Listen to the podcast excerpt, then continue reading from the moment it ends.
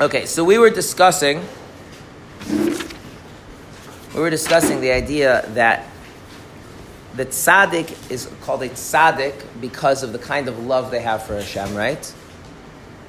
And that love, love always comes along with what other emotion? If you have love, you also implicitly have hate. And so, what is it that divests the animal soul? Remember, the animal soul, its essence is the pursuit of pleasure, Uh, but it has a form, it has garments, it has the modes of how it experiences pleasure. And what causes the animal soul to divest itself of the different garments, the different forms in which it experiences pleasure? Is not the love of the godly soul per se, but the implicit hatred. So the, the godly soul loves Hashem, therefore there's an implicit hatred, and that hatred makes these things that the godly soul hates so unenjoyable now that the animal soul no longer derives pleasure from them, and then the animal soul could, in theory, be transformed. That's kind of where we left off, yes? Okay. Um, now, what I want to do is I want to start talking about the, go back to the text and look at the hatred and use the hatred to try and understand the love. Okay? So we're going to be on page 41. Actually, let's just go back. Let's go back to 39 and, and read from the beginning of the sentence, if you don't mind.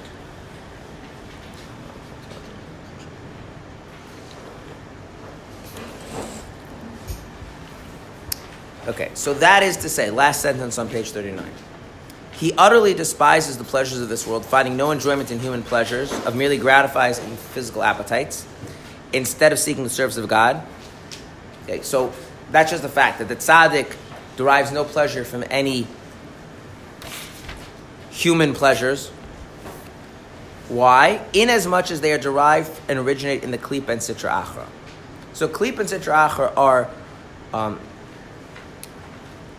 Hebrew and Aramaic words that refer to things that are not holy. I will come back to what that means in, in a few minutes. Okay, but for right now, the, the, the feature that we to know about Klip and Sitra achra is that they are not holy.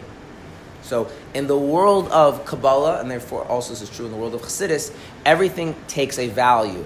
It's like number, it's either positive or negative. For those of you who studied math and know there's, there's imaginary numbers, ignore that. There's positive or negative numbers, right? everything in the reality is either holy or no. we're not. We're gonna we're gonna use a different word. We're gonna use unholy.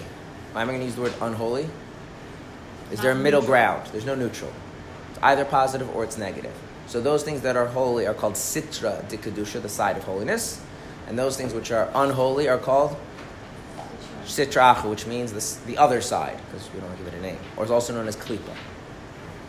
Is there a difference between klipa and sitra achra? They're two different words.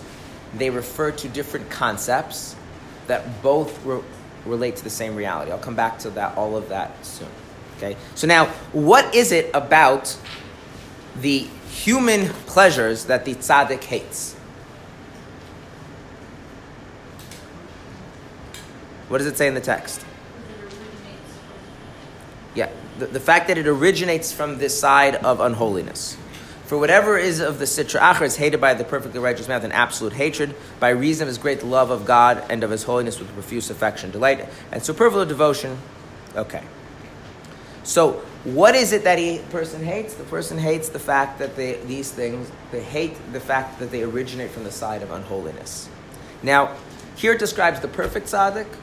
Later on in the text, he goes on to describe the imperfect tzaddik. Okay? Um, and we're gonna we're gonna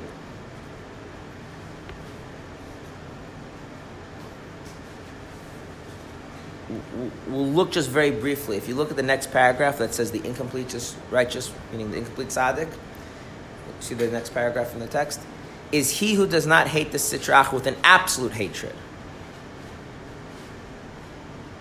Okay? So what are we seeing the differences between the complete and the incomplete tzaddik? Is that one causes them to hate the side of unholiness absolutely, and one causes them to hate the side of unholiness. Well, one is absolute and one is not absolutely. Okay, good. Yeah. So, what I want to do is I want to first focus on understanding what does it mean to hate things because they originate with the side of unholiness, and what that tells us about the love. Um, and once we do that, then we're going to continue going going back and we're going to look at the difference between the completely righteous and the incompletely righteous. What's the difference in hating absolutely, not hating absolutely? Okay.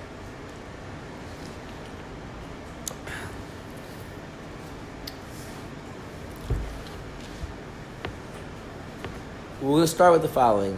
Can someone tell me something? Now, for our purposes, also, we're using the word hate as a stand in for all negative feelings towards something. So, whether you prefer the word dislike, disgust, repulsed by, I don't care, for our purposes, we're going to group them all together and call it hate.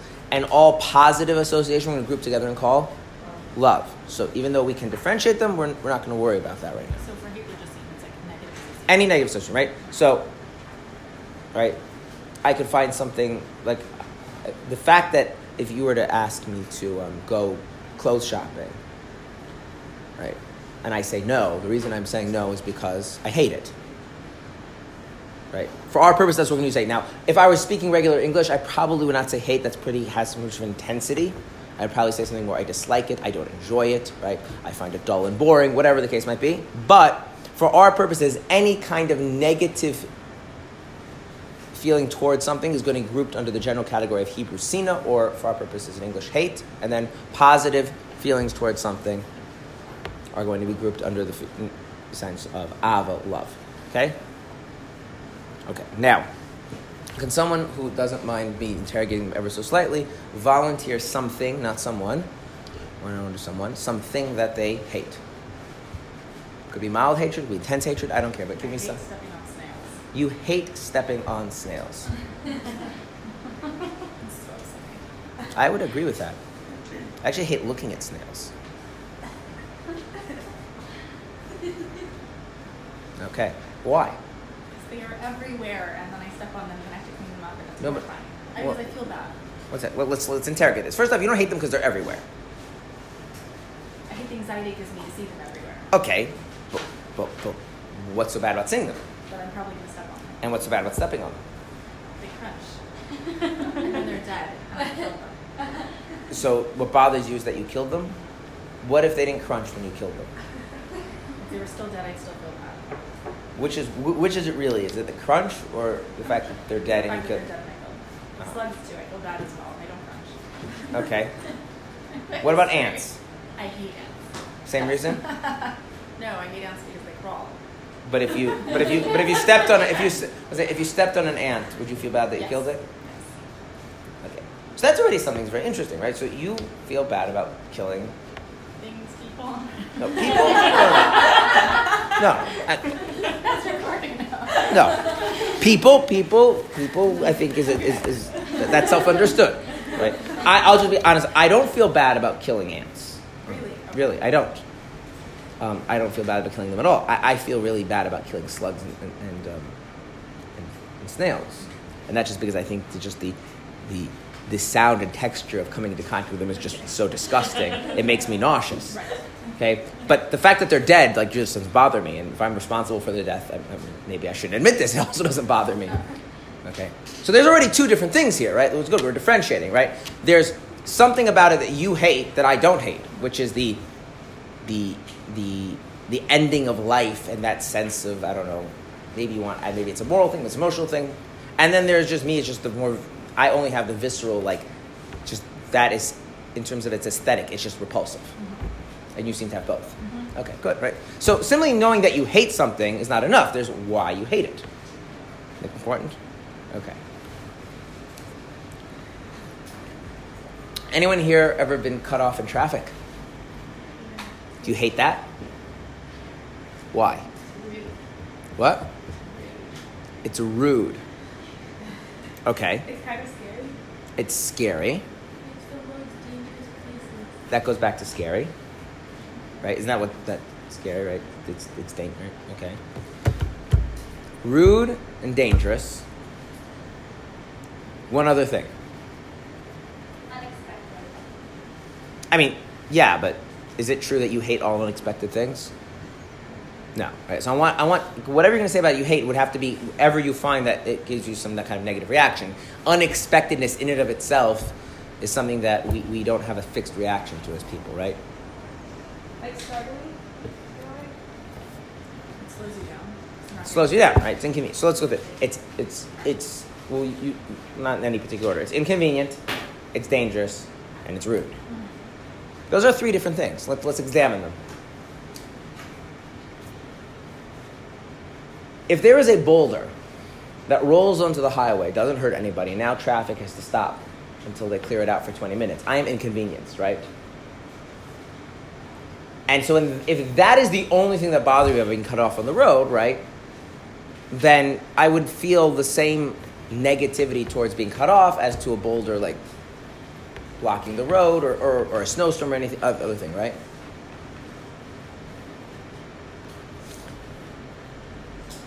Then there's the danger, right? There's the fact that there's a threat to life. That's, that's a totally different thing. And something could not be inconvenient, just be, right? I might die. And then there's the rude thing. The rude thing is very interesting because what, is, what does it mean that it's rude? Your perception. independent of whether I'm right or wrong. In other words, whether I'm accurate in calling it rude or inaccurate, it's, it, it certainly means something that it's rude. Right? Maybe it wasn't rude, right? One time, at, there's, the, there's the, the, the convention of Shluchim. We just had the Kinus of Shluchim in New York. So one year there was a, there was a, they have these different like um, workshops for, for Shluchim. Also, for Shluchas they have. Different things like learning, fundraising, all sorts of different things. Um, so one of them was thinking about time management. And so the beginning, this person who was giving this talk on time management to a group of, I don't know, 40, 50 shluchim, said that it's really important that everyone please turn off their phones because part of time management is like, when you're doing this, do this. If you're in a class, focus on the class, right? And otherwise, you know, it's not rude, right? And sure enough, like 20 minutes into class, one of the shluchim's phones rings. And um, so the person decides to be kind of cheeky and says, well, you know, um, is, is your wife pregnant? And he's, is your, is your wife giving birth? And he says, well, actually, yes, and gets up to leave. so, so you're right. Sometimes perceptions are wrong, right? um, when my wife was close to giving birth, I used to have my phone on. I would tell the students my phone is on because, you know, my wife could go into labor and, like, that's why it's on. And if someone else calls, I'll turn it off, but that's why it's on. So you're right. It, it, you could be wrong. It's not rude, right? Maybe the person is rushing to the hospital. It's not being rude, right? But regardless of whether you're right or wrong in that judgment, let's assume you're right for the moment. What do you mean that it's rude? Doesn't mean that's dangerous. Doesn't mean it's inconvenient.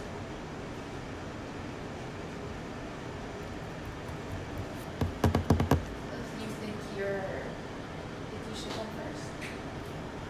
It seems to violate your sense of self importance, mm-hmm. right? Like it goes against your sense of entitlement, your sense of personal dignity and importance, something like that, right? Now let's think about them. If only thing about being cut off in traffic was the inconvenience, how negatively would you feel towards it? That was the only thing. It was just inconvenient. Pretty nice. Pretty negative. More or less negative than if it was dangerous, than if something dangerous happened. Contrast, in other words, you got cut off in traffic, but it was not dangerous, it's just inconvenient. Not rude, just you're delayed 20 minutes. Have you ever been delayed in traffic? Not anyone's fault, it's just the way it is, it's annoying, right? Okay, on the other hand, if you almost, if you feel like you're, you're, you, you almost uh, got into an accident, I think the feelings are a lot more intense, right? That makes sense? Now here's an interesting question. Of the two, the fact that you feel it's rude or the fact that you feel it's dangerous, which of those are going to elicit more intense negative feelings? I would venture to say, and this is an open debate, and I don't mean to say that, that, that I'm necessarily right on this, I would venture to say all things being equal to the rude. And my evidence for this, you could take it or leave it, is the way in which you're able to calm down afterwards. If you get cut off, or let's just cut off, if something dangerous happens, right? But there's no sense that there was a person was violating my, my sense of self importance. It's just like, let's use a, like, let's say you almost skid off the road and it wasn't anyone's fault. It's just because it was slippery. It was icy. I'm from Minnesota. Okay, it's like dangerous, right? I, my sense is, in my you know unprofessional observation of myself and other people, is that people tend to come down from that much easier than the sense that somebody did something against them. I could be wrong about that. And it could also be that that varies from person to person as well, right? Now, we could have that argument, and the reason why I'm, I'm leaving it un, undecided is not because um, I don't think it's an interesting question, but because I want to I want I want to bring out the fact that what you dislike or disdain or hate or repulse by in something changes the way in which you feel what changes that in a kind of negative feeling. Makes it more intense less intense right and therefore is not a lot of information when you say the thing i dislike is x. What you really need to know is what about it do you hate? What, what about it goes against you right? And why? Like why does that bother you so much? Just an interesting observation. Many people are much easier have an easier time accepting a financial loss where there's no one to blame, even if it's a bigger loss, than a smaller financial loss where there seems like there's someone to blame. Mm. Someone steals ten dollars, you're like, that ruins your week, mm-hmm. right? You misplaced hundred dollars, and you know it's no one's fault. It's annoying, but you seem to get it. So there is a way in which now I don't understand that everybody's like that, but it seems to be like that for most people. So the we have to interrogate what is it that you dislike about something? What is it that you hate about something? It's not enough just to say what it is. Okay, so now let's talk about the tzaddik. What does the tzaddik hate about? What's, what's a human pleasure? Regular human pleasure that's not from the side of something that's not from the side of holiness. Regular human pleasure. Swimming. Swimming. What does the tzaddik hate about swimming? It's not godliness. It's not godliness. That's what he hates about it. that it's not godliness. Now, does that make sense? Is that a reason to hate it?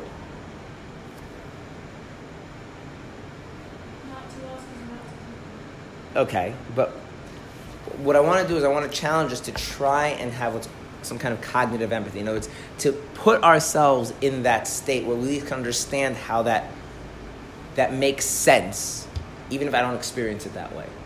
And so what I'm going to do is I'm going to take step aside for a second. If you're not a tzaddik, do you hate things that are ungodly? No. Really? Hate things that are ungodly? Sure, you could hate things that are ungodly. You could even hate them because they're ungodly. But, but, the reason why you would hate them is not because they're ungodly per se, but because of the effect that they have on you. Let me explain to you what I mean. Let's say I'm not a tzaddik. and swimming ends up distracting me from serving God. I know I'm really into swimming, and my desire for swimming, my enjoyment for swimming, causes me to be tempted into violating Shabbos, and so I end up stumbling when it comes to Shabbos. Um, I end up doing instead of studying Torah. I think about it while I'm supposed to be praying, davening, right? And so now, why? And, but I really want to get closer to God, so I might develop some form of negative feelings towards swimming, right? But why? Do I have something wrong with swimming per se? No, it's just distracting. Right. Those swimming, if it didn't get in my way, I would be fine with. Right. So what? Right, and this, by the way, is the way in which a, a non-tzaddik, without was going to call a Beinoni, Beinoni also loves God. But their love for God is I love being close to God, and so the thing I hate are things that take me away from God. But if the thing which is ungodly doesn't take me away from God, I'm very tolerant. I have no uh, issue with it not being godly. I have an issue of it taking me away from God. Okay? Um,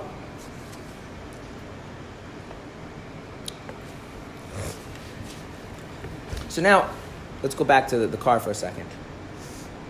If the thing that bothers you, the thing that, that, that you don't like about being cut off in traffic is the inconvenience, well, that means you really have, in principle, no problem with being cut off in traffic. You just have a problem with wanting to get to your destination sooner. So if you didn't have to get there on time and you're just meandering down the street and someone cut you off, you'd be like. And you know there are people that if it if it wasn't dangerous and you're not really you know so have this whole ego thing about the rudeness of it and you really don't need to be anywhere. It's like okay, fine. Like people are people. Yeah. There are people like that, right? They're rare. Right? I hate them, but yeah. Right. Why do you hate them? Why do you hate them? Because it's annoying to have someone be like, oh well, you know, live and let live and like they actually know. Why? Why is that so hateful? Um, it's annoying because I think there's a lack of empathy. Mm, that could be. And sometimes a little bit of superiority. That could be, but let's let's let, let's let's take that out. It doesn't have to be like that. They could be that way for themselves and perfectly empathize with you. You, you want you want to hear a good story? There was a chassid. His name was. Um, his name was Rabbi Yitzchak Horowitz, but he, no one knows him as Rabbi Yitzchak Horowitz. He's known in, in, in Chabad as Itcha the Masmid. Masmid means the diligent one, because he would study Torah all day. Um, before he be- started with being a chassid, he was. They asked him, "Why don't you study chassidic teachings?" He said, "Well, if you add another hour in the day, then maybe I'll study chassidus." because he, he literally would study every waking moment, and he, at night he would put his feet in cold water so he wouldn't fall asleep and he'd study. Like he, he was an extremist. He, he was a real, real extremist. Um, and then when he started studying Chassidus, they said, well, why don't you ever study Talmud? They said, well, give me another hour in the day. So he was called Masmid, the diligent one, because um, he was extremely diligent. He was also extremely religious. He did not, just to give you a sense, he did not eat in other people's kitchens. When he traveled, he brought his own pot.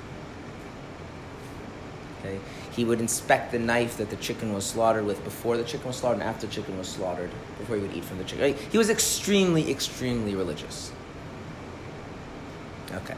So that gives you a sense of the kind of person he was. One more last thing. Um, there's a there's a discussion in, in, halacha whether you're allowed to eat bread baked by a non-Jewish baker if it's commercially baked bread. The rule is that in principle yes, and ideally no. Different people have different customs when it comes to this. Um, in Soviet Russia, there was a famine. There was no Jewish bakers, so everyone ate commercially produced bread, which was kosher. But it's relying on this leniency. He would not, um, even to the point of risking his life. Don't ask me now about the halachic legitimacy of risking your life for stringency. It's debated. There's room to do so. Anyway, Wait, Eh.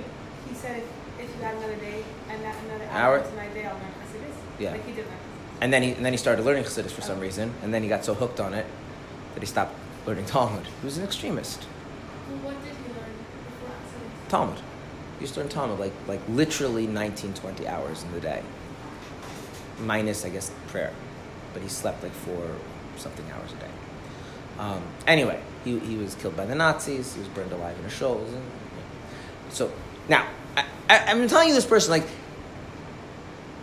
this goes back to your thing about empathy, right? So now you can imagine that this kind of person, is not exactly very into how his food tastes. You understand? You can't be like that in any genuine way. So at one point, he had uh, someone staying in his house who was uh, an orphan, like a young boy, like six or seven, no, probably seven, eight years old. Sounds more accurate, but whatever. And so when this orphan came to stay in his house, um, the oh, so he, he used to be so what he did is he first found out what does this orphan like to eat. And this orphan liked chalva. Chalva is like, uh, you guys know what chalva is? It's like the sesame and stuff. Okay. So, Itcha the Masmid, every day, before he went off to study and pray, which he did the whole day, his first thing after saying morning blessings was to make sure that before he left the house, there was a good sized piece of chalva for this orphan kid when he woke up. So, what do we learn from this? That you can be you can be very much in one thing for yourself, and very much empathetic and sensitive to someone else's experience, mm-hmm. right? The, the, one of the it's not here, but another place Chassidus says is that that the greatness of human empathy is not that I experience things like you, is that despite the fact I don't experience it like you, I can partake and empathize with your experience legitimize it. So the fact that like the fact that for me it's not a big deal doesn't mean that now when I relate to you it's not a big deal. And that's like the power of a, of a human empathy as opposed to an animalistic empathy. Um, so it doesn't have to be that way, although granted very often if something's like it's I'm fine, it doesn't bother me, it's like it's not allowed to bother anyone else either. And that's that's not very glorious. But anyway. Um, so you could you could dislike the fact that it's inconvenient, but if the convenience part doesn't bother you, it's not a big deal. What is when someone cuts you off in traffic? Yeah, let's think about this for a second. What are they doing? Like there's rules of the road, right? Yes. Yeah. Okay. So if they're cutting you off, what have they done? They're prioritizing their own. Well, I mean, i- i- i- in driving, is there such a thing as right of way? Yes. like if I don't know, like whatever the rules are, right? If you're if you're on the main road and the person's in the driveway, right, then they have to wait until there's a gap before they enter in, right? They don't get to like stop traffic to get into the, right. There's rules of the road, right? And so let's assume for a moment that you're a reasonable, sensible person, right? So then, okay, if I have the right of way, then I have the right of way. If I don't have the right of way, then of course they should be able to go, right? I mean, that's kind of the way it works. So then, if they're actually cutting you off, what are they doing? If they're not just in your perception, but let's say your perception is accurate, they really did cut you off, then they violated the rules of the road, right? They should have let you go. So now let's take away the possibility that was a real emergency, they're running to the hospital, whatever, right? They're just, so then, then is it not true that they prioritized their own convenience over you and disregarded the, the basic respect implied by the rules of the road? So has your dignity been, been re- disregarded? Yeah. Well, it really has nothing to do with you. Like, they don't really care about It's about themselves. That's even worse. I'm saying, you, like, for them, you don't even come into the picture. That, that makes it even worse. So don't take it personally, basically. That's it. But, uh, but, a but, but let's think about that for a second. Why do I take it personally? Because I'm a person and they're treating me like. Like, I'm a person, I have the right of way, and they're treating me as if I'm non existent. That's an extreme. It's an extreme violation of my dignity.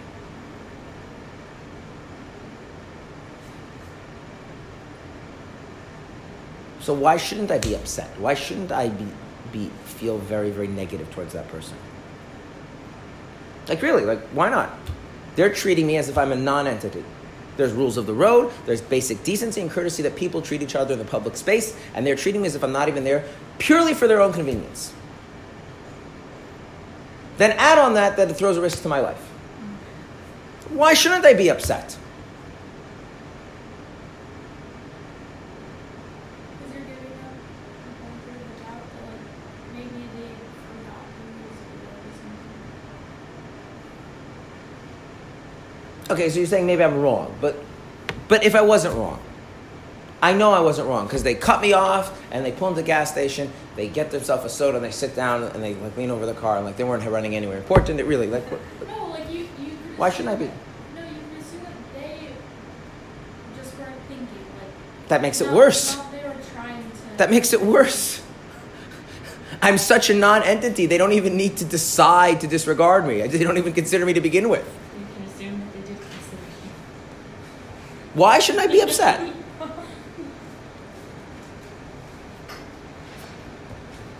you're a decent human being and you don't want to freak out over something like this. Okay, so so now we're getting to you're saying something like this. You know what? It just doesn't do me any good to like get freaked out about this kind of stuff, right? Like, does it make my life any better? No, that's all, right? I could just say like I, I should not, not take this stuff too seriously because I'm going to end up with some anxiety issues, maybe a heart attack at the age of 50, right? So it's probably not in my interest. Okay, but then what you're saying is is that I might be justified. It's just not worth it. Yes. Okay, that's one argument you can make. You know, another argument you can make is that like, and I think some of you are touching on this, but this is this is this is a little bit trickier. I'm not that important, and maybe I shouldn't be so wrapped up into my own personal ego to begin with. In other words, maybe I'm not the center of the universe, and what happens to my dignity is just not the end all and be all of everything. And let's think about this for a second, right? If someone else gets cut off, I have no problem saying, "Look, you just got cut off." It's like it's not a big deal. Like move on. Like like like, like, like we have no problem relating to other people as just one other person, right? Well, why can't I relate to myself as just one other person? Why can't I see myself as not the center of the universe? And if I didn't see myself as the center of the universe, would it really bother me that I got cut off? So there's two things here. One you could say is I shouldn't get so upset about it because it's not good for me. Might be justified, but it's not worth it. The other thing you could say is not justified because it's kind of built on a lie. It's built on the sense that I'm somehow really, really important and I should expend emotional energy on my personal dignity when, like, I'm not really more fundamentally important than anybody else, and so then maybe I shouldn't hog all of my emotional and intellectual attention about myself. Or the way I like to put this sometimes is um, you don't have to be the main character in the story in your head. Just because there's a story playing out in your head doesn't mean you have to be the main character, does it? Okay, so like for instance, sometimes I, I, I counsel Bachram in the Mashpia, right? So in the, in the men's program. So Bachram comes and speaks to me, right? So in my head, what is the story, the, the automatic story in my head? Is that I, right, the hero of the story, is now going to do a heroic act and counsel this poor troubled soul. That's the automatic story that goes head. Now, um, I could change that story. What would be a probably a better story? Not the main character. So who would the main character be? They need the help man. Yeah. There's this person who has this life and has a certain juncture and has found this supportive rabbi at this particular junction life. So maybe they're the main character and I'm the supporting character, right? Now, which of those two stories is going to make my advice probably more more effective and legitimate and honest? And which of those two stories? The second one, right? And that takes effort to switch that story, right? And it's also actually more accurate because given the context of what's happening, re- really, who's here for who? He's here to give me the, the something to do in my life, or I'm there to help him. So in that context, really, he is the main character of the story, right? And it's only my obsession with myself that doesn't that makes it hard to see that, right? So, which also, by the way, means now here's the follow up, right? Let's say I give him some advice, he doesn't follow it. How offended should I be? Well, it again depends which story was in my head, right? right. So now, if you're driving down the road and in your mind you're just one of the 8 billion people on earth trying to live their life, and you're no more important than anybody else. You're not less, but you're not more, right? How likely are you to get really incensed that someone cut you off because of the indignity of it? Probably not, right? Less likely because you know what? You realize like it's a human failing and everybody does it, and like you're not like, and you even do it other like it's just like it's not a good thing. You're not saying it was a good thing that they did, but it's it's like it doesn't carry all of that gravity. Or you could say, no, no, I'm really the center of the universe in my mind, and it really is a big deal. But if I really let it bother me, then what happens? Worse for. It's worse for me. Right? Those are two very different ways of relating to this issue, right? Okay? So you see what I'm trying to do? I'm trying to pull apart that in something is how you relate to it can, can, on the, can be very, very different. So now let's go back. If I really want to be close to God, what do I hate about ungodly things?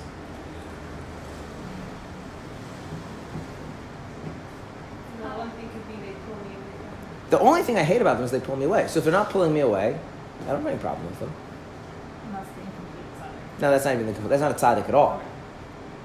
In other words, I don't have any negative feelings towards their being ungodly. Oh. I have negative feelings towards their effect on me. Because what I love is not God, what I love is my relationship with God.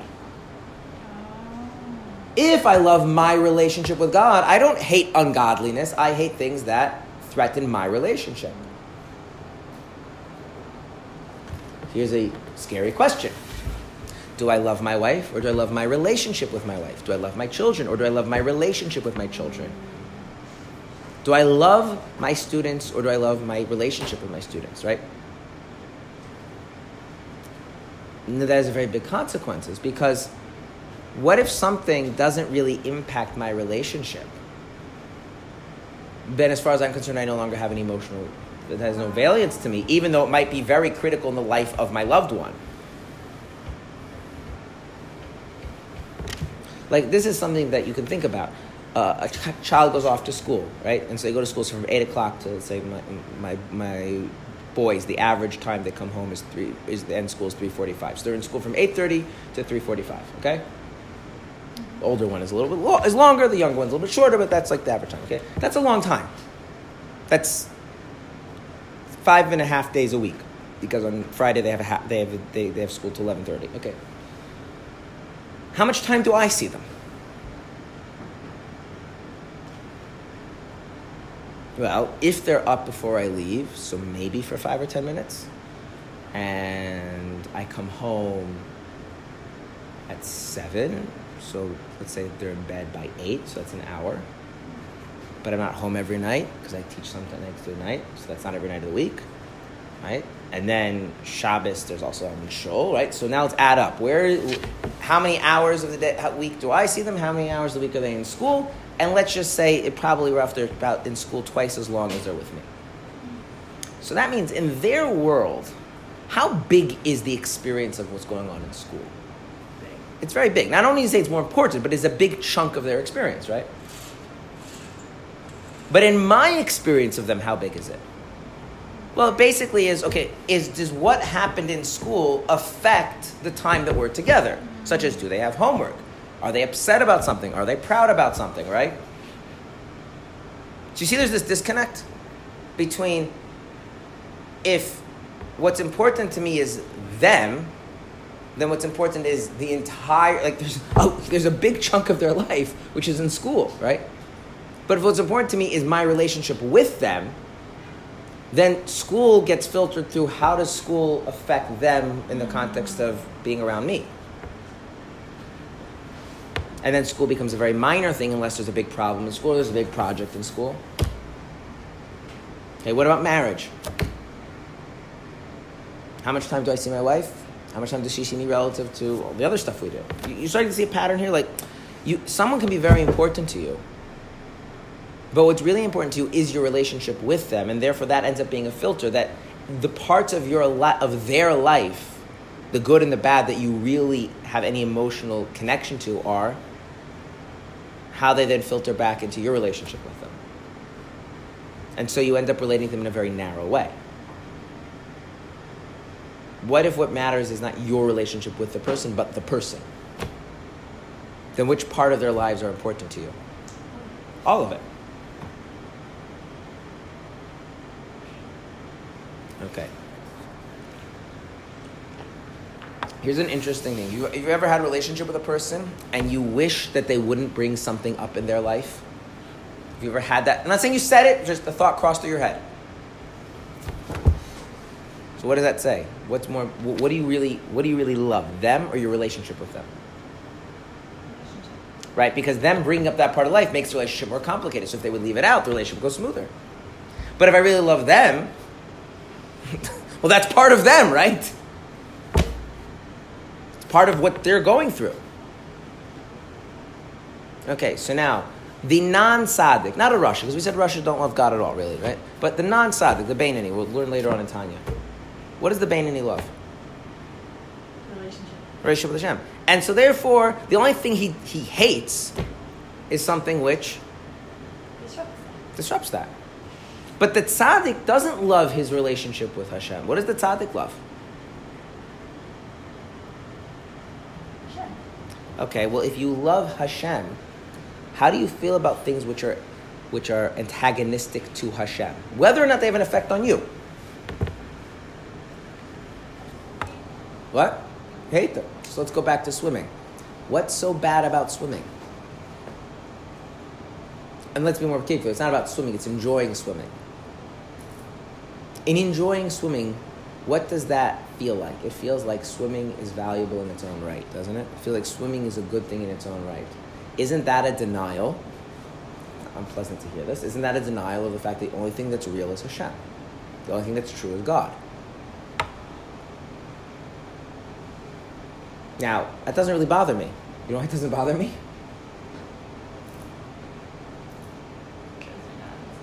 Because I'm not a tzaddik. If I love Hashem, and Hashem is the only truth, then anything out that, that purports to be truthful or meaningful, beautiful or significant in its own right, is a denial of Hashem. And therefore, I find, I would find that negative and repulsive. Now, again, we're not talking about the actual act of swimming, right? Is the act of swimming the issue here? No. So if you enjoy the act of learning Torah because it's intellectually stimulating, is that hateful?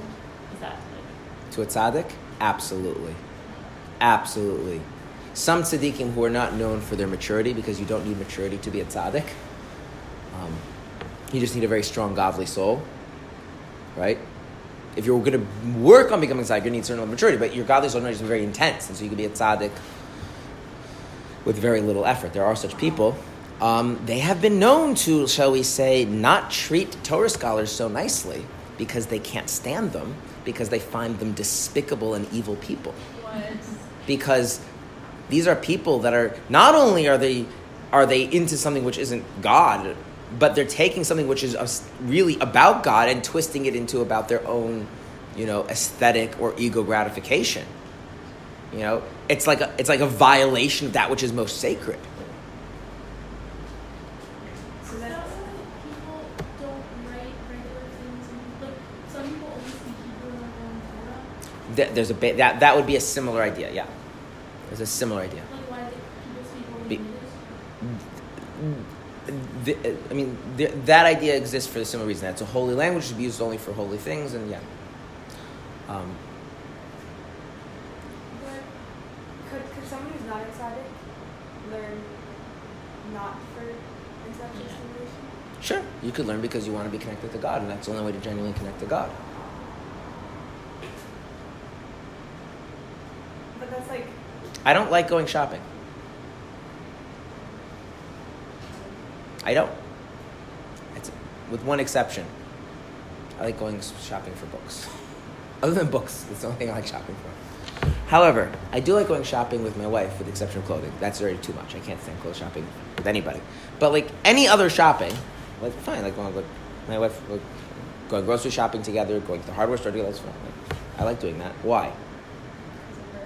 Right. I like doing something that's going to an activity where we're going to interact and spend time together. I enjoy, you know, and I can see past the shopping part of it, and that unless it's clothes shopping, that's already too much for me. Um, yeah, you could do something. Yeah? I mean, I always tease the bochurim in, in the men's program, like, like, I mean, I know I'm weird because I enjoy studying ancient Aramaic legal texts, but what's wrong with you? Like, why are you spending, depending on which track you're in, you know, three or six hours a day studying ancient Aramaic legal texts? Like, that's a weird hobby to have, isn't it? And it takes them to just stop, like, you're right, that is a weird thing to be doing. Like, why are you doing it? but that's kind of just like an excuse. Like I actually really like this kind of intellectual stimulation, but I'm just gonna like kind of like put a sticker on it and say, oh, it's No, no, no, no. I'll be very honest with you. No, no, no. That's that's that's that, that, that that's. So first off, um, the people that that learn for the intellectual stimulation, they tend to have an easier time learning. The people that don't actually tend to have a harder time learning. And you can see that some person needs to work and make a change. And the, the later on discusses this, chapter 15, that even the person who, whose natural tendency is to learn or to do something, if you really want to connect to God, you have to go past your natural predisposition. But there's a very big difference if my goal is I what I what I love is connecting to him or I love him. Those are not the same. What makes the tzaddik a tzaddik is they don't love connecting to Hashem. What do they love? Or who do they love? They love Hashem. And so therefore anything which denies Hashem in the subtlest of subtlest ways is something that they cannot stand. But I can block that out because I don't love Hashem. At best, I love connecting to it. And so as long as this thing is not threatening my connection, I'm fine with it. Are we supposed to love Hashem unless you have a specific type of high soul? How are you supposed to love Him? Who says you're supposed to? We're just describing, right? So loving Hashem is probably the only that can do that. Just keep a certain soul love. How else are we supposed to love Hashem? Well, you, you keep saying something and I keep avoiding answering the question. Is that you say supposed to? I said we're not talking about supposed to. We're describing. Um, what is the first chapter in Tanya where the Alter actually says what you should be doing? Does anyone know? We're in chapter ten. Chapter fourteen. You know, until chapter fourteen, the Alter Rebbe never makes a normative statement. This is what you ought to do. This is what you not should not do. So what you focus on this, which should be primary. He doesn't do that. Okay, and I will tell you what he says is you should prioritize being a Beinoni, loving, in other words, loving being connected to Hashem. And you should also work on loving Hashem, but it's not entirely in your control whether you'll succeed or not, and then it gets a little more complicated and technical. But here we're just describing what. If you really loved Hashem, right? If I love my children, then anything which is, and anything that goes against my children, I don't like. If I if I don't love my children, I have a relation with my children, are things that go against my children, and I'm fine with it as long as I keep it out. Know, let's say your kid comes home from school and they're having a problem with another kid in, in class. And now they're upset, and now they're miserable, and they're unpleasant. This kid is unpleasant to be around because, yeah. if I'm going to make it a little bit extreme. What if you love your child? What really bothers you is the fact that your child is being bullied, right? And so you want to deal with that, right? What if what you don't? What if what you love is your relationship with your child? Then you would like your child to like be a man and learn to deal with it, and you know when you come home, be in a good mood. Mm-hmm. Because it just makes it unpleasant to sit at dinner when you're all whiny because you got bullied in school.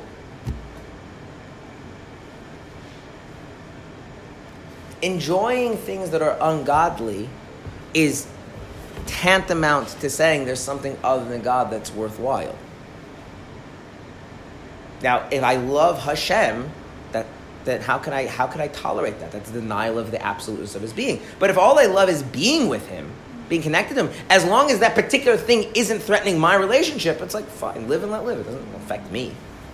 So if it's forbidden, I'm against it. If it's distracting me from my growth in Hashem, I have an issue with it. If it's a stumbling block for me, I have a problem with it. But like otherwise, what's the big deal? And that kind of person is a love, but that love is not the, the, the, the love of a tzaddik. The love of a tzaddik is they don't is they love him. They love who he is. And so therefore they can't stand anything that goes against him. And, and, every, and again, because everything is either godly or ungodly, holy or unholy, so enjoying something unholy, valuing something unholy is tantamount to denying him. Yes. You're saying that you were speaking about the Shem That's right. Can you love something if you don't No. How are tzaddikim able to love Hashem? they have a godly soul.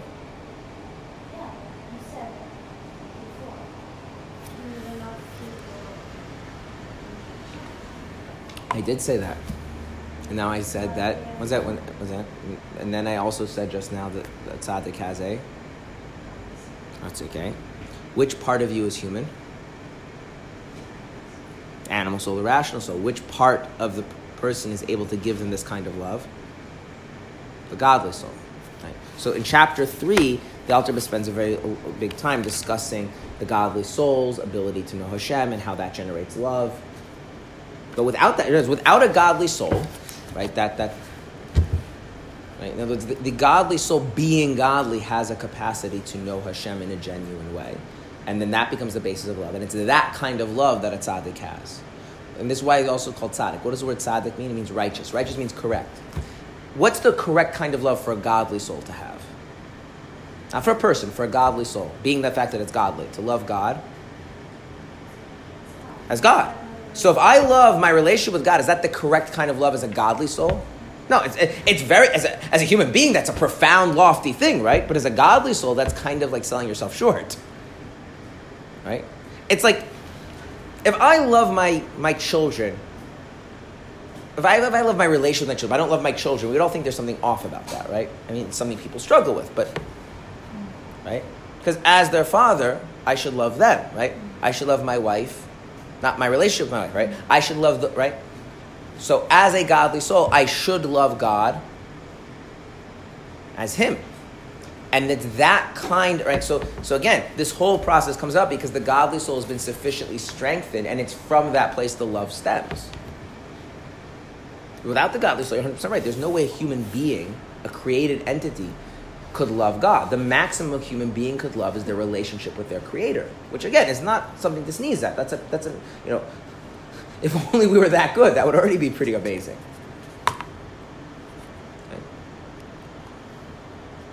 Do you like eating dirt?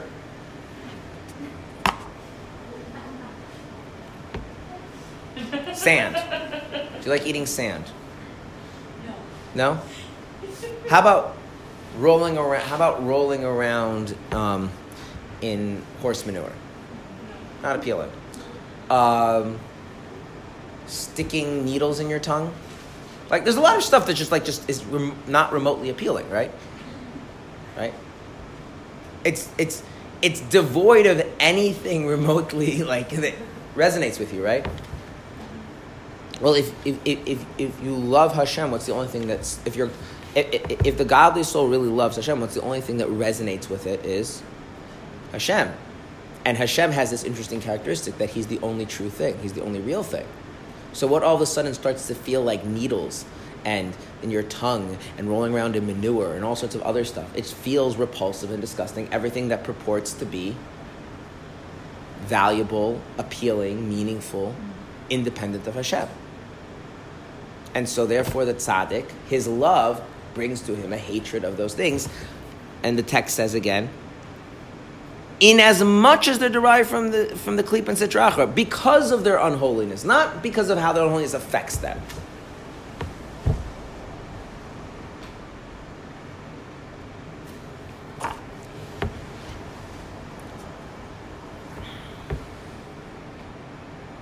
Can I go back to the slugs? Did you know that a slug just died? What? When?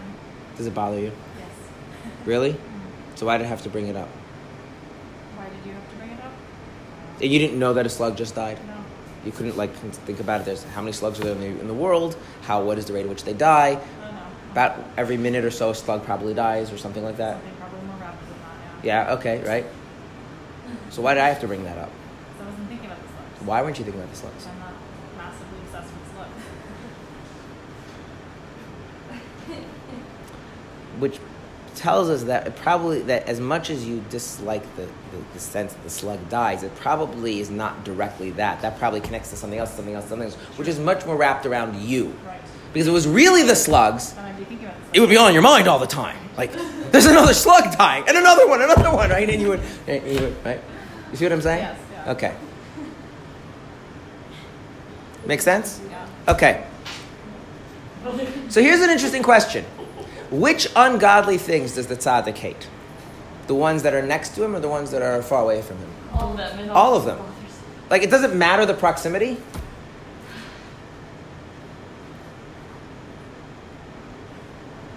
You, you understand? Like, if the if, if what the, if if the what the tzaddik loves is Hashem, and Hashem is absolute, then does it really matter where the denial of Hashem is? So, if on the other side of the world there's something ungodly, how does the tzaddik feel about it? Now, again, if the tzaddik lacks maturity, that could be a problem, right? Because you can imagine the tzaddik could be end up quite being unpleasant to be around. Right? So tzaddikim might need some maturity to handle their emotions. Um, this is not exactly an emotional issue, but there was a certain there was a certain Hasidic Rebbe who um, had a reputation of being like the news service, because Hasidic Rebbes have um, um, what's called Ruach Hakodesh, which is like a minor form of prophecy. So people used to go to this tzaddik and ask him questions like, "How's my brother in Vienna doing?" and like, um, "Should I do this?" But like just asking like all sorts of things, and not just like blessings for their particular thing, but want to know like checking up on relatives they haven't seen, and he would just answer all the time. Would just ask whatever you want, he would answer the question, and. Um, so someone went to the third Chabad Rebbe, the Tzemach Tzedek, and asked, "Is this other tzaddik? Is he legit? Is he real?" And the Tzemach Tzedek replied, um, "Yeah, but he's like a child. He doesn't know when to keep his mouth shut." Who? This other tzaddik, who like every time someone would ask him a question, he like he would just answer. Oh, about the person who. Yeah. Wow. Like, you ever notice this about children? Like, if children know something, do they have any sense that maybe they shouldn't say it? Right? So he's not like like he's very his godly soul is very intense, and he's like a child. He lacks the maturity sense of maybe this person doesn't need to know this piece of information. Um, uh, just a, a, a story about that. I don't remember which which tzaddik it was, um, but the the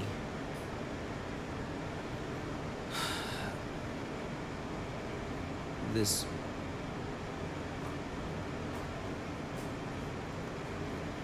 this person came to a tzaddik and asked like um, he asked should I should I do something or not do something?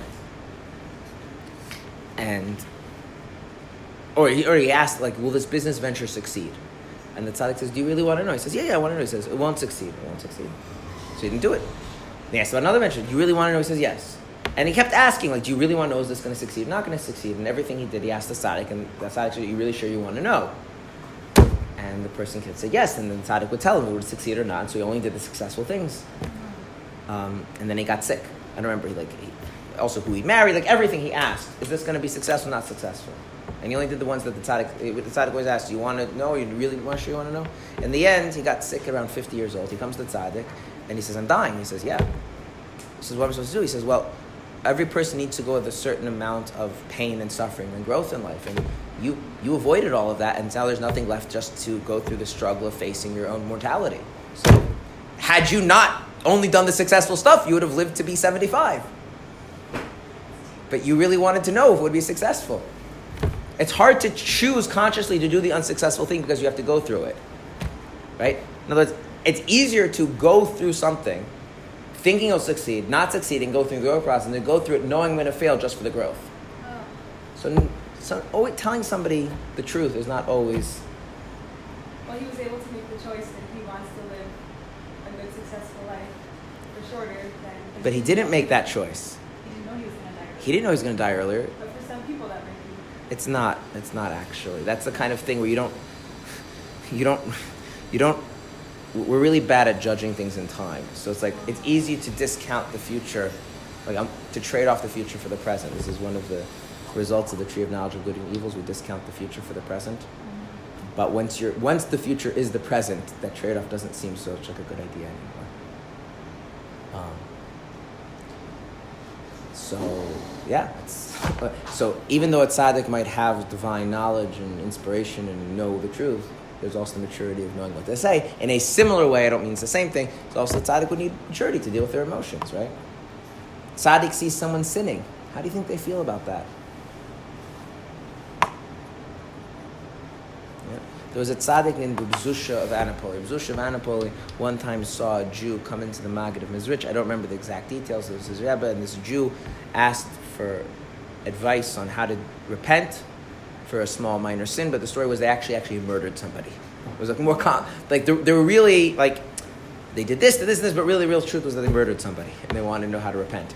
And Reb Zusha saw this and he flew into a rage. He couldn't just he saw this person was being disingenuous, like you're pretending you did some minor thing, but really you're a murderer and you won't admit it. And and the Maggid gave him a blessing that he should never see the evil in another Jew. Mm. And from then on, never saw the evil. Then there was a tzaddik named Rabbi Levi Yitzchak of Berditchev. And whenever he saw someone doing something wrong, he always would twist it into a good thing. He saw someone fixing their wagon wearing their talis and tefillin, and he turned his eyes to heaven and says, Hashem, even at work they want to pray to you. Instead of you're praying while working, like, uh, or someone he saw someone eating on Tisha B'av, the, major fast day, and he said, asked him, "Do you know Tisha B'av?" The person says, "Yes." He says, "Do you know it's a fast?" He says, "Yes." Do you know it's a serious fast day? Temples destroyed. He says, "Yes." He says, God, you see how honest the man is? right? Everything turned into positive. The Baal Shem Tov, when uh, he saw the evil in another Jew, what did he, what did he think about it? He thought it was evil. Did he, did he love them any less? No. So, you see, those, those three tzaddikim don't have the same level of maturity, right? One sees the evil, and their love of Hashem causes them to have hatred of, of the unholiness, and then they just they can't tolerate the other person, right? They need a special blessing to like not see that. The next one is able to tell a good story so the evil doesn't look so evil, right? But if they would see the evil as evil, there's actually a story of this that one time um, someone came to the Yitzchak Berditchev and said, I, I had an affair, how do I do tshuva? And he went through, well, did you sin this? Because a lot of different like prohibitions that can be involved, adultery, family purity. And the person says, no, no, no, I made sure like to like find all the halachic loopholes, so I didn't actually do anything that's technically halachically wrong. And Rabbi Yitzchak Berditchev couldn't find a way to like rationalize that kind of cold, calculating, sinful behavior, and he, he couldn't handle the person because if he really saw the negativity in another person as negative, his hatred for ungodliness would come out. The Baal Shem Tov could see that this is wrong, this is abhorrent, and it doesn't take away from my love of you, right? That requires a deep maturity. So, tzaddikim also have maturity issues, and there's the, why some tzaddikim are greater and some tzaddikim are lower because of these kinds of issues. Right? It's easier for me to be tolerant of things that don't don't make me feel any sort of hatred or disgust, right? Okay. All right. Oh, here he uses the word contempt. That's a good word. Okay, so the let's summarize and then okay, we have questions and answers, but let's just summarize. What kind of love makes a person a tzaddik? That they love what?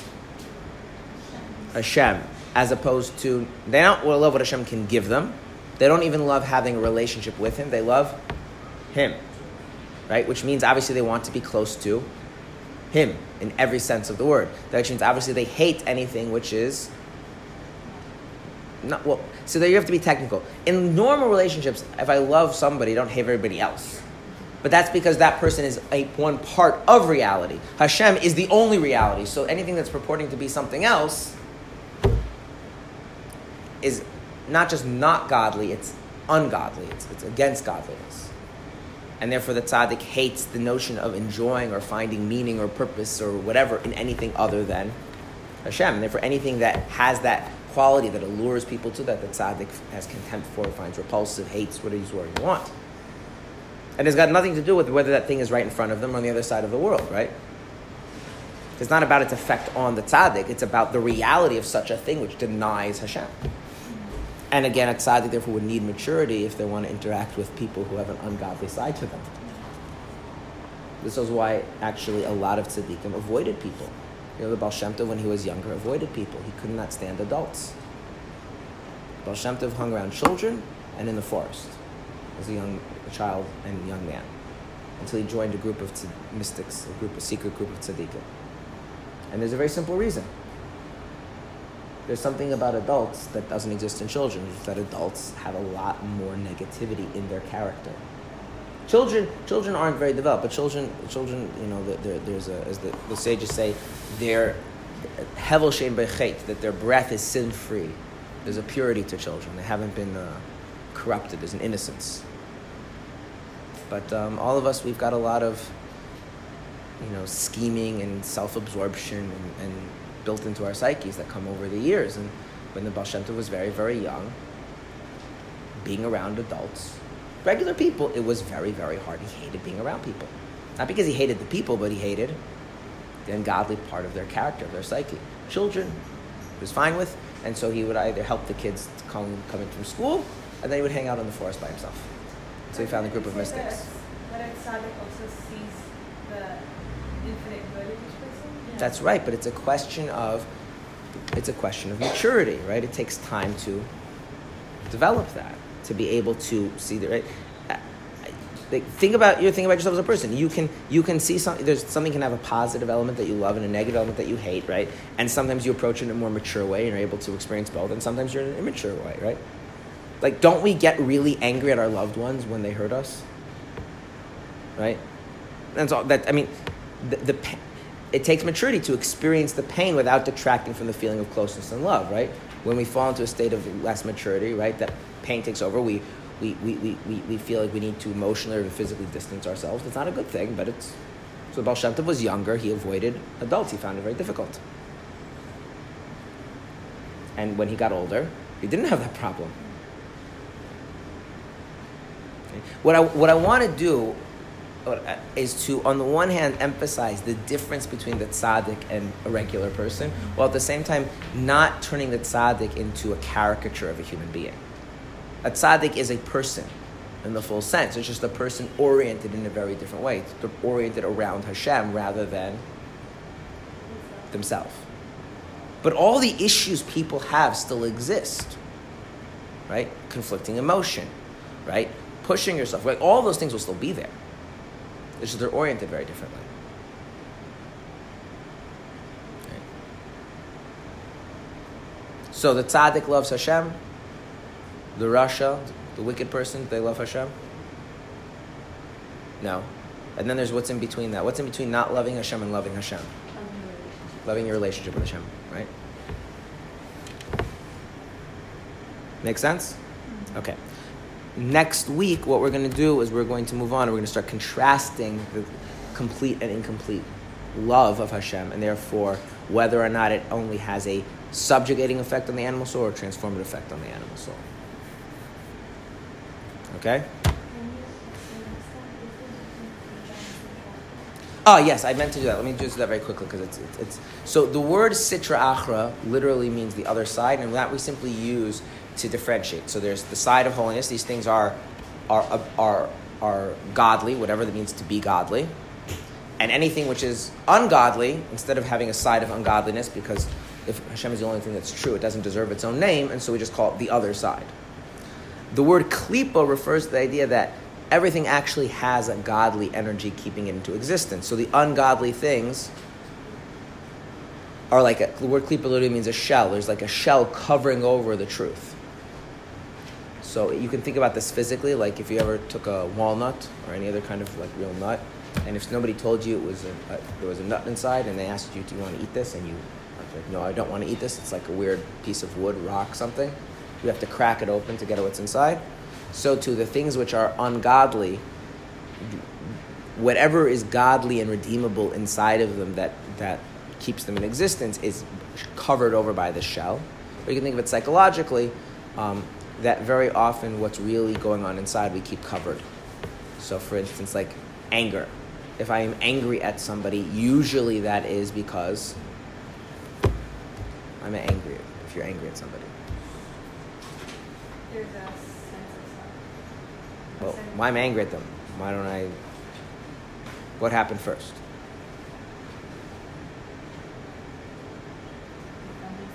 So first I was hurt. So underneath the anger is, right? So you go to the person who's really angry. He's like, "Oh, you must, it must really hurt." It doesn't hurt. I'm just angry. They're, they they shouldn't have done that, right? Like so, there's the shell of anger covering over the pain, right? Okay. Um, so that's an example again if you have a shell, right? Also, you can have other things. Like for instance, sometimes you're doing something because you say you like it. I have a friend of mine who's a therapist. He says a lot of people don't claim to like things they don't actually like. They claim to enjoy things they don't actually enjoy. Usually, like, like, like for instance, um, let's say movies.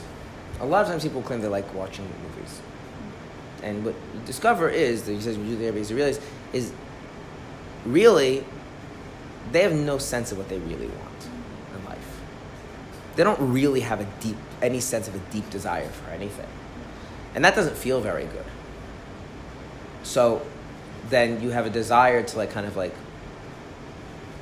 engage in pleasant, stimulating things to kind of like avoid the emptiness of not having a true deep desire in life. Like some people do have true deep desire, like like they really desire something. They desire, I don't know, to cure cancer. They desire to to master the piano or something. But there's a sense in which like his point, what he explained to me, is that when you really desire something, it's something that lives within you day to day, week to week, month to month. It's something that drives you. And very often people say that they want is just very circumstantial, it's in the moment. They enjoy certain activities, but there isn't that deep drive. And that means really that um, there's often those that those quote desires are just covering over an emptiness. Um, so there's this notion that, that something gives off a certain appearance of what it is, but that's just a shell, and there's a deeper truth inside. The deeper truth inside everything is that the only thing that's real is Hashem. But the ungodly things can be ungodly because they exist in this way of a shell that covers something over. So it's two different words refer to two different ideas, but it's the same reality. There's things which are ungodly, so that's called the other side. And why are they ungodly?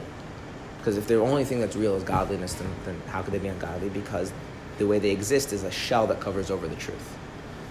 So as they Right. So the reality, right? But there, but there's two different ideas here. When I'm saying that it's sitra achra, what am I trying to focus on? The fact that it's not godly. When I call it klipa, The fact that it's covered it, right, it's to explain that I don't mean it's not godly in essence. What I mean, what, what's not godly about it is it denies the godliness within, so that it appears ungodly. Right. So one is talking about the mechanism, one is talking about the result. So it's two different ideas that relate to the same reality. They're often used interchangeably, but sometimes they, the rule the difference is important. There's other reasons why it can be called klipa, but that's the basic idea. Klipa is something that's not godly, that's covered in godliness. But how can I be sure everything is true? Because God creates klipa. Pain creates anger, but the anger denies the existence of the pain underneath. Emptiness of having a real desire in life, a real drive in life for something, creates all sorts of, quote, interests. And then those interests deny the fact that there's any underlying emptiness. There's a phenomena that exists. I mean, walnut seeds produce walnut shells, and walnut shells give no sense that there's a fruit, in, there's a walnut seed inside, right? There's this dynamic of something generating something which denies the thing that generated it. That's Klippa.